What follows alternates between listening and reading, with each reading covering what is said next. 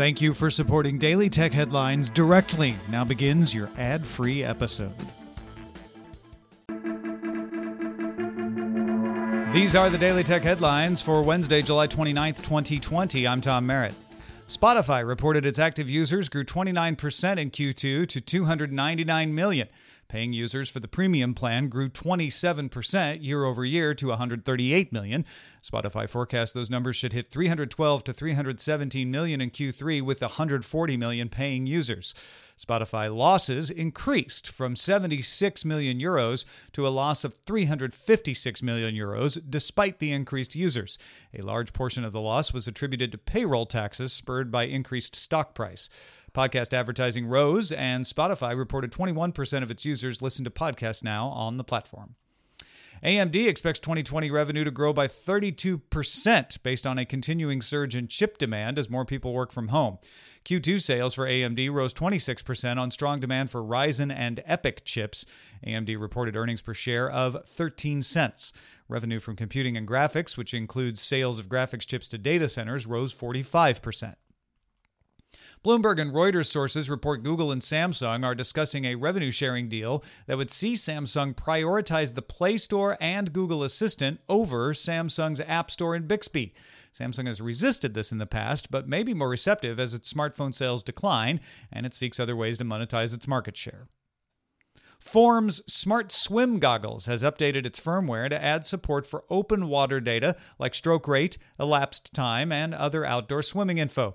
Users with an Apple Watch Series 3 or later or a recent Garmin watch can integrate GPS based metrics and heart rate data as well. The update is available now for the Form Smart Swim Goggles, which sell for $199. The U.S. House Antitrust Subcommittee called Amazon CEO Jeff Bezos, Apple CEO Tim Cook, Facebook CEO Mark Zuckerberg, and Alphabet and Google CEO Sundar Pichai to assemble and discuss their market power. In opening statements, Google's Pichai argues it exists in a highly competitive market that benefits the average American. Amazon's Bezos emphasizes job creation and supporting small business. Apple's Cook claims Apple does not have dominant market share and has opened the gates for more developers with its App Store. And Facebook's Zuckerberg says it has more to do fighting disinformation, but argues Facebook has made products it has acquired better and safer. Universal Pictures and AMC Theaters have agreed to reduce the 90 day exclusive theatrical window for some movies.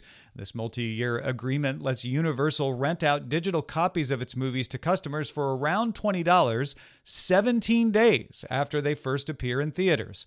AMC will get a share of that digital revenue and can rent out the movies on its own online service.